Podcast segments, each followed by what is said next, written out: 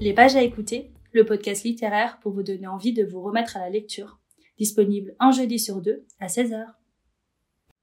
La dialectique héristique est l'art de la controverse, celle que l'on utilise pour avoir raison, c'est-à dire faire face et néfaste. On peut en toute objectivité avoir raison, et pourtant, aux yeux des spectateurs, et parfois pour soi-même, avoir tort. En effet, si un adversaire réfute une preuve, et par là donne l'impression de réfuter une assertion, il peut pourtant exister d'autres preuves. Les rôles ont donc été inversés. L'adversaire a raison alors qu'il a objectivement tort. Ainsi, la véracité objective d'une phrase et sa validité pour le débatteur et l'auditeur sont deux choses différentes. C'est sur ce dernier que repose la dialectique. D'où vient ce comportement? De la base même de la nature humaine. Sans celle-ci, l'homme serait foncièrement honorable et ne débattrait sans aucun but que la recherche de la vérité, et nous serions indifférents ou du moins n'accorderions qu'une importance secondaire quant au fait que cette vérité desserve les opinions par lesquelles nous avions commencé à discourir ou serve l'opinion de l'adversaire. Cependant, c'est ce dernier point qui nous est primordial. La vanité innée, particulièrement sensible à la puissance de l'intellect, ne souffre pas que notre position soit fausse et celle de l'adversaire correcte. Pour s'extraire de ce comportement, il suffit de formuler un jugement correct. Cela revient à dire qu'il faut réfléchir avant de parler. Mais la vanité innée est souvent accompagné par la locacité et une mauvaise foi innée. Ils parlent avant de réfléchir, et même lorsqu'ils se rendent compte plus tard que leur position est fausse, ils essaieront de faire en sorte de paraître que ce n'est pas le cas. L'intérêt dans la vérité, qu'on aurait pu croire leur seul motif lorsqu'ils déclarèrent leur position vraie, doit céder le pas à l'intérêt de la vanité. La vérité est fausse, et ce qui est faux paraît vrai. Après cette brève lecture d'un extrait de L'art d'avoir toujours raison de Schopenhauer, nous allons maintenant vous proposer un résumé. L'art d'avoir toujours raison de Schopenhauer fournit des outils aux personnes confrontées à un débat pour le gagner, peu importe leur position, et peu importe si la position défendue est fondée sur des arguments véridiques ou non. Cela permet également de se défendre contre tout type d'attaque, ou même reconnaître les stratagèmes malhonnêtes afin de savoir comment leur faire face, voire même en faire usage soi-même afin de frapper son adversaire avec ses propres armes. En effet, on peut en toute objectivité avoir raison, mais aux yeux du public avoir tort, car l'adversaire domine le débat. Ainsi, l'adversaire peut avoir raison alors qu'il a objectivement tort. Par conséquent, même lorsque quelqu'un a raison, il a besoin de dialectique pour défendre et maintenir sa position. De plus, Schopenhauer nous explique également que, quand bien même nous nous rendons compte que nous avions tort, nous faisons preuve de mauvaise foi en essayant de paraître dans le vrai. Ainsi, les joutes verbales n'ont pas pour objectif de rechercher la vérité d'une thèse, mais de gagner la bataille. De fait, même avec une thèse fausse et avec un peu d'adresse, on peut quand même gagner. C'est la technique de la dialectique héristique sur laquelle il insiste dans l'introduction de l'ouvrage. Il ne s'agit pas de faire éclater la vérité, mais de vaincre son opposant sur le plan argumentatif.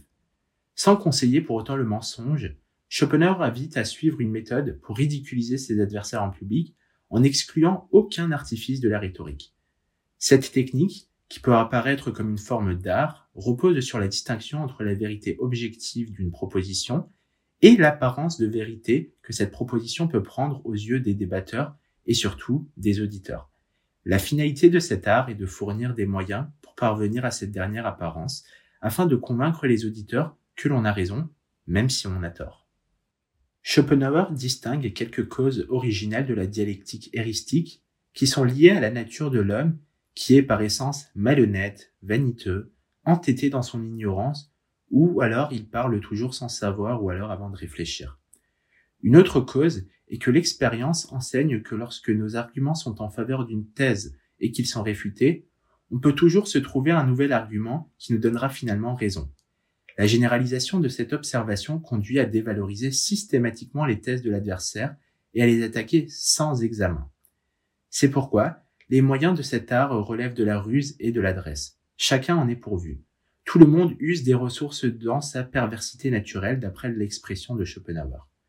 Mais l'exercice de la réflexion peut nous rendre plus forts. La dialectique heuristique est donc aussi par nature un art de repousser les attaques déloyales. L'apprentissage de la dialectique héristique complète donc l'apprentissage de la logique, car il faut également se défendre quand on a raison. C'est la dimension pédagogique de cet ouvrage sur laquelle nous reviendrons tout à l'heure. La dialectique héristique de Schopenhauer a donc pour but d'enseigner comment se défendre contre les attaques de toute nature et même comment attaquer ce qu'affirme l'autre, sans se contredire soi-même et, plus généralement, sans être refuté. Il faut strictement distinguer la découverte de la vérité objective de l'art de donner à ses propositions l'apparence de la vérité.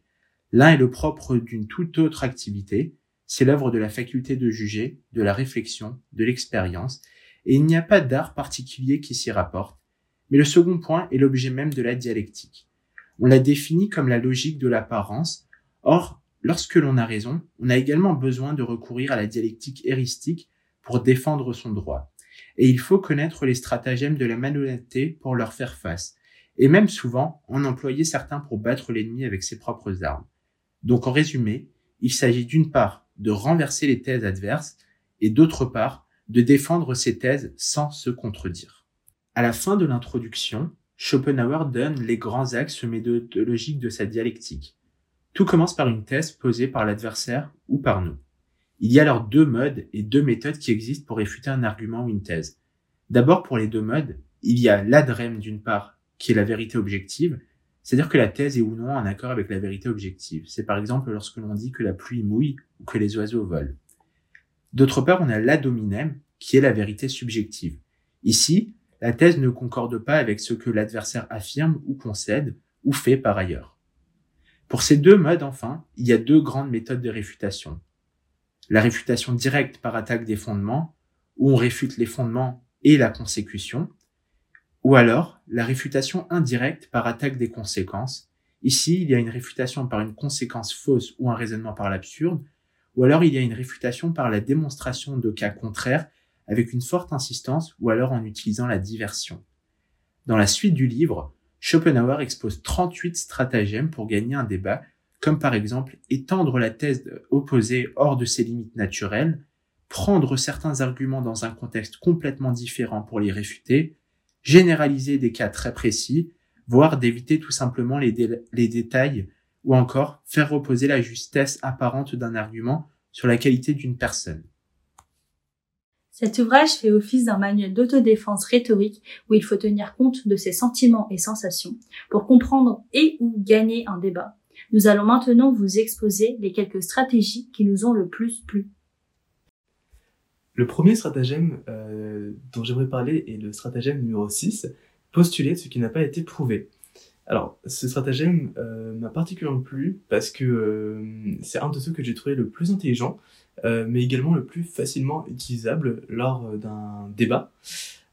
L'idée avancée par Schopenhauer euh, et d'élargir euh, le propos euh, adverse, de l'élargir à quelque chose qui est soit faux, qui n'a pas été ou qui n'a pas été prouvé, justement afin de décrédibiliser le propos en lui-même. ce que j'aime également par rapport à stratagème, c'est que c'est un des rares stratagèmes où Schopenhauer donne un exemple concret. il donne celui de la médecine, dont on peut réfuter la fiabilité justement en englobant la médecine euh, dans euh, le domaine de la connaissance humaine qui elle-même est incomplète ou euh, pas nécessairement fiable. Et c'est ainsi justement qu'il peut décrédibiliser un petit peu la médecine. Et donc c'est pour ça que j'ai trouvé ce stratagème relativement intéressant.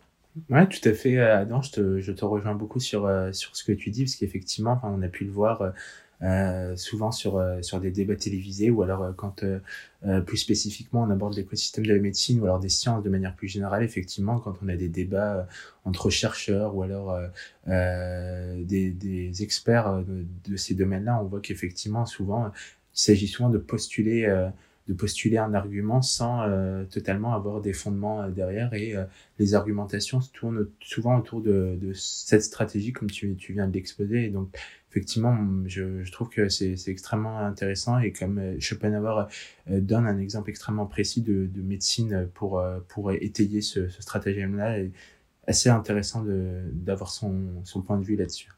Mhm. Oui, justement, Oumar et Adam, comme vous le dites, je trouve que les stratégies, en tout cas, euh, qu'a adopté Schopenhauer sont particulièrement bluffantes. Et ce qui me fait penser au stratagème 4, qu'il a nommé cacher son jeu, euh, ce stratagème consiste à en fait euh, faire admettre des idées une par une à son adversaire pour au final l'amener sur son propre terrain et arriver à notre conclusion. Euh, au cours du débat, en fait, euh, on cache, on essaie de cacher euh, notre conclusion pour qu'au final, la conclusion soit encore plus éclatante, encore plus bluffante. Et je trouve que c'est un argument très solide et presque imparable. Je sens ce que j'aime beaucoup, Victor, par rapport au, euh, au stratagème que vous venez d'évoquer, euh, c'est, euh, bah, on va dire un peu la, perfidie qu'il peut y avoir derrière, dans la mesure où Schopenhauer, et c'est ça que je trouve juste génial et incroyable avec lui, et notamment avec ce livre, c'est que il ne respecte absolument pas les règles. Euh, et, et je dirais même plus, il n'en a rien à faire de l'éthique ou, de la morale lorsqu'il a écrit ce livre. Et c'est ce que c'est ce que je trouve euh, presque comique, étant donné que c'est quand même un, un philosophe, un penseur, euh, et en général, euh, en l'occurrence, euh, comme il le montre de manière arbitraire, on a quand même tendance euh, à associer à ce genre d'individu une certaine sagesse, une certaine vertu, qui pour le coup sont totalement absentes dans son œuvre. Et c'est justement ce, cet aspect amusant du manque de d'éthique, de morale, euh, qui m'ont amené à choisir les comme stratagèmes, les stratagèmes, euh, les stratagèmes euh, 4 et euh, pardon 8 et euh, 14. Euh, le stratagème 8 étant euh, fâcher l'adversaire et le stratagème 14 étant clamer victoire euh, malgré la défaite, euh, qui justement reflète à mes yeux parfaitement, euh, on va dire, toute la mentalité euh, que devait avoir Schopenhauer lorsqu'il a rédigé cette œuvre. Par exemple, je vous lis une phrase euh, tirée du stratagème euh, 14. Si votre adversaire est timide ou stupide et que vous montrez suffisamment audacieux par le suffisant fort, cette astuce pourrait facilement réussir euh, en faisant directement référence au stratagème clame victoire malgré la défaite.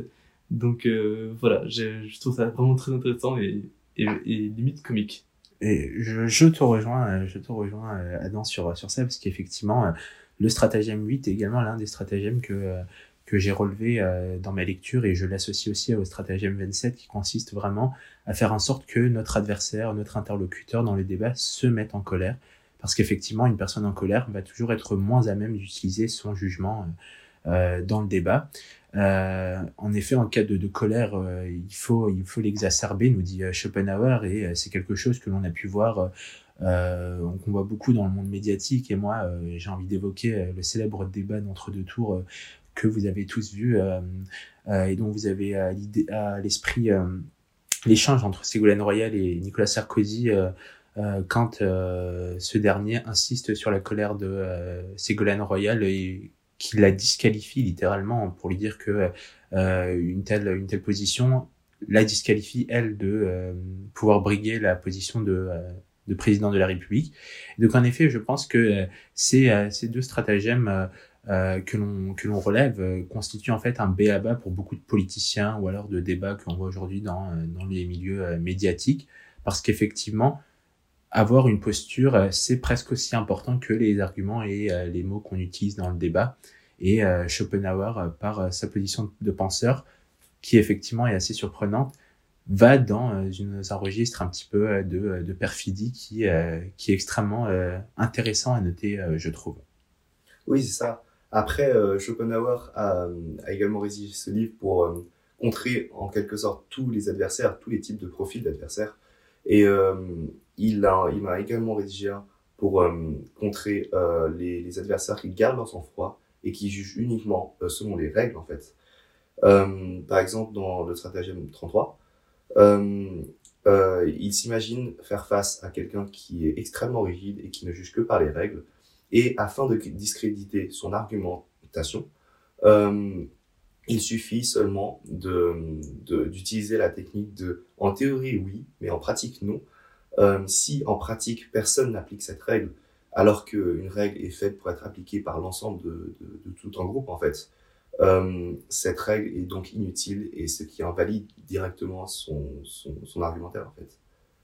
C'est extrêmement intéressant et ça effectivement me, me fait penser au, au, au stratagème numéro 18, euh, euh, Victor, euh, parce qu'effectivement, euh, la négation de la défaite euh, qui est un peu sous-jacente euh, à la stratégie que, euh, que tu évoques, c'est euh, également quelque chose que l'on retrouve dans ce stratagème 18, où euh, même si l'argument en fait de l'adversaire est euh, limpide et euh, clairement euh, victorieux, l'idée également de euh, ne pas le laisser conclure et de l'interrompre euh, en détournant potentiellement le débat parce qu'effectivement, l'adversaire au milieu de, de son argumentation, s'il est distrait, va perdre le fil de, de son argumentation et il va donc se confondre. Euh, et c'est cette dimension de, de diversion pardon, est effectivement quelque chose qui, euh, qui est extrêmement euh, intéressante quand on est dans des sujets avec une forte profondeur, une certaine technicité, une certaine expertise. Euh, et, euh, quand on pense que l'on va perdre le débat ou quand on est en face de soi quelqu'un qui a euh, plus de compétences, plus d'expertise dans ce débat-là, plutôt que d'effectivement reconnaître son incompétence en quelque sorte dans, sur le sujet, il faut parler de sujets annexes, il faut parler de sujets superflus à, à ce sujet-là, comme, comme le dit Schopenhauer, parce qu'effectivement, en restant à la surface des choses, on peut réussir à tenir tête à son interlocuteur et ne pas perdre le débat, comme cet ouvrage a pour objectif et euh, pour lequel en fait il nous donne des clés pour euh, remporter le débat, que l'on soit ou pas meilleur que euh, notre interlocuteur. C'est pour ça que nous vous invitons à découvrir les 38 stratagèmes qui sont présents dans cet ouvrage. Pour finir, un rapide tour de table pour vous exposer les raisons de lire cette œuvre. Pourquoi est-ce que je conseillerais à euh, quelqu'un de lire ce livre? Euh, Pour deux raisons. La première, c'est que ce, cet ouvrage donne euh, beaucoup d'informations euh, sur comment décortiquer le langage humain, mais également euh, un débat, une confrontation dialectique. ça nous permet vraiment de comprendre d'un côté les, failles dans les arguments que peuvent soumettre notre adversaire, mais également dans nos propres arguments et aussi d'y faire face.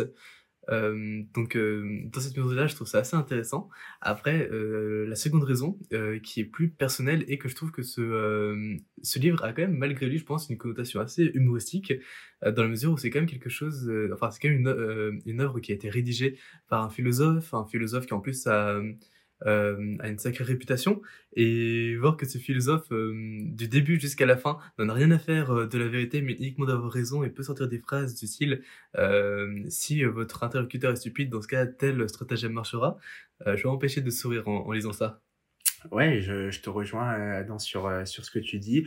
Principalement sur la dimension pédagogique en fait de l'art d'avoir toujours raison de Schopenhauer qui pour moi est avant tout un livre court et facile à lire qui offre une perspective intéressante sur la rhétorique et les tactiques argumentatives, même s'il peut sembler parfois effectivement euh, immoral de l'utiliser euh, euh, pour gagner des arguments, qu'on utilise consciemment ou pas. Euh, la lecture de ce livre donnera en tout cas à celui qui le lit une meilleure compréhension de la manière dont les gens peuvent euh, manipuler les arguments, ce qui peut vous aider en fait à tomber, euh, à éviter de tomber dans les pièges et à avoir des discussions plus honnêtes et des, des arguments plus constructifs.